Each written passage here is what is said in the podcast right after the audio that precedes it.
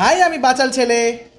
High আমি রান্না দিদি। আর welcome you all to the রান্না বান্না টক শো তাহলে আজকে আমরা কি রান্না শিখব? সামনেই জন্মাষ্টমী তাই নিশ্চয়ই কোনো জন্মাষ্টমী স্পেশাল রান্না যেটা তোমার গোপালের খুব ভালো লাগবে?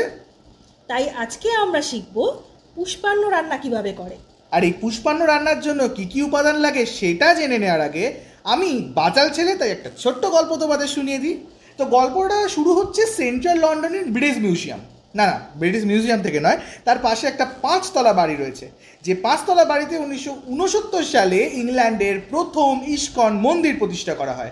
আর সেই মন্দিরটি আনুষ্ঠানিকভাবে যেদিনকে উদ্বোধন হয়, সেদিনকে এই পুষ্পান্ন রান্না করা হয়। এবং এই পুষ্পান্ন সেখানে শত শত অতিথিদের মধ্যে পরিবেশন করা হয়। এবং বলা বাহুল্য যে সেই পুষ্পান্ন সবাই হাত চেটে পুটে খেয়েছিল।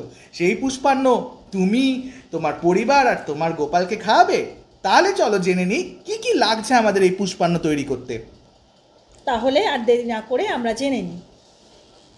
সোয়া এক কাপ বাসমতি চাল ছ কাপ খাঁটি দুধের তাজা ছানা বড় এক চামচ ময়দা সিকি কাপ বাদাম সিকি কাপ কাঁচা কাজ- কাজু বাদাম।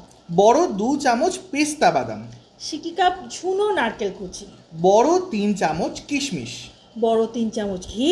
ছোট এক চামচ হলুদ। বড় দেড় চামচ দুধ।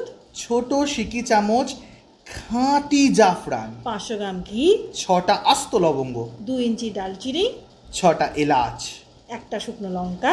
ছোট দেড় চামচ আস্তা জিরা। ছোট এক চামচ ধনে। ছোট সিকি চামচ কালঞ্জি। যদিও কালঞ্জিটা পাওয়া গেলে। ছোট আধ চামচ ঘি এই সরি ছোট এক আধ চামচ হিং বড় তিন চামচ চিনি বা গুড় যে কোনো একটা তোমরা ইউজ করতে পারো। ছোট দু চামচ নুন আর তিন কাপ গরম জল। তো এবার আমরা চলে আসি যে কী করে তৈরি করব। আচ্ছা আমি কিন্তু রান্নাটা পার্সোনালি এখনও তৈরি করিনি করেছে রান্না দিদি। তো তো চলো এবার জেনে নিই যে কীভাবে তোমরা তৈরি করবে পুষ্পান্ন।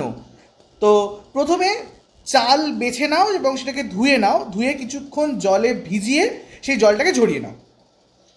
তারপর ছ কাপ গরম দুধে লেবুর রস ঢেলে নিয়ে ছানাটাকে কাটিয়ে নিন। ভালো করে ঝল ঝরিয়ে ছানার সঙ্গে ময়দা মেশান। হাতে সামান্য তেল মেখে ওই ছানায় পঞ্চাশখানা ছোট ছোট বল করুন। তারপর একটা পাত্রে রেখে দিন।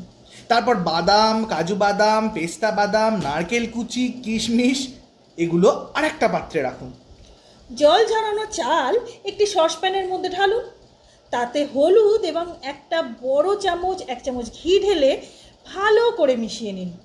তারপর একটি হাতায় দুধ গরম করুন এবং সেটা একটা কাপে রাখুন আর তাতে জাফরান ভিজিয়ে রাখুন। তারপর একটি কড়াইতে অল্প আছে দু ইঞ্চি পরিমাণ ঘি গরম করুন। এবার একে একে সব রকমের বাদাম, নারকেল কুচি, বাদামি বর্ণ করে ভেজে নিয়ে একটা পাত্রে তুলে রাখুন কিশমিশগুলো সামান্য ভেজে নিন। আঁচ সামান্য বাড়িয়ে দু কিস্তিতে ছানার বলগুলোকে বাদামি করে ভেজে ফেলুন। এরপর ঘি তো গরম করতে দিয়েছিলেন, সেই ঘিটাকে নামিয়ে নিন।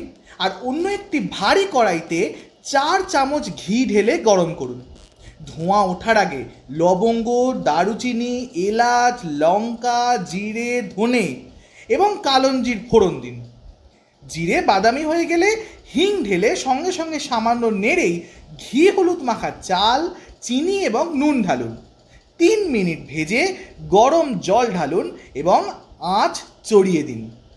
ফুটে উঠলে বিভিন্ন বাদাম ভাজা, নারকেল ভাজা, জাফরান মেশানো দুধ দিয়ে কিছুক্ষণ নাড়ুন এবং আঁচ খুব কমিয়ে ভালো করে ঢেকে দিন। পঁচিশ মিনিট পরে আঁচ থেকে নামিয়ে আরও পাঁচ মিনিট বসিয়ে রাখুন। আরও বড় চামচ ঘি মেশান।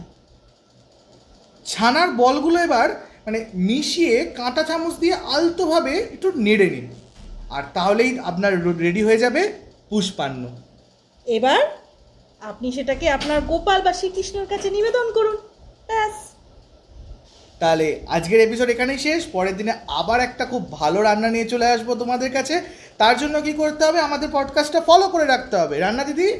একদম। চলো গুড বাই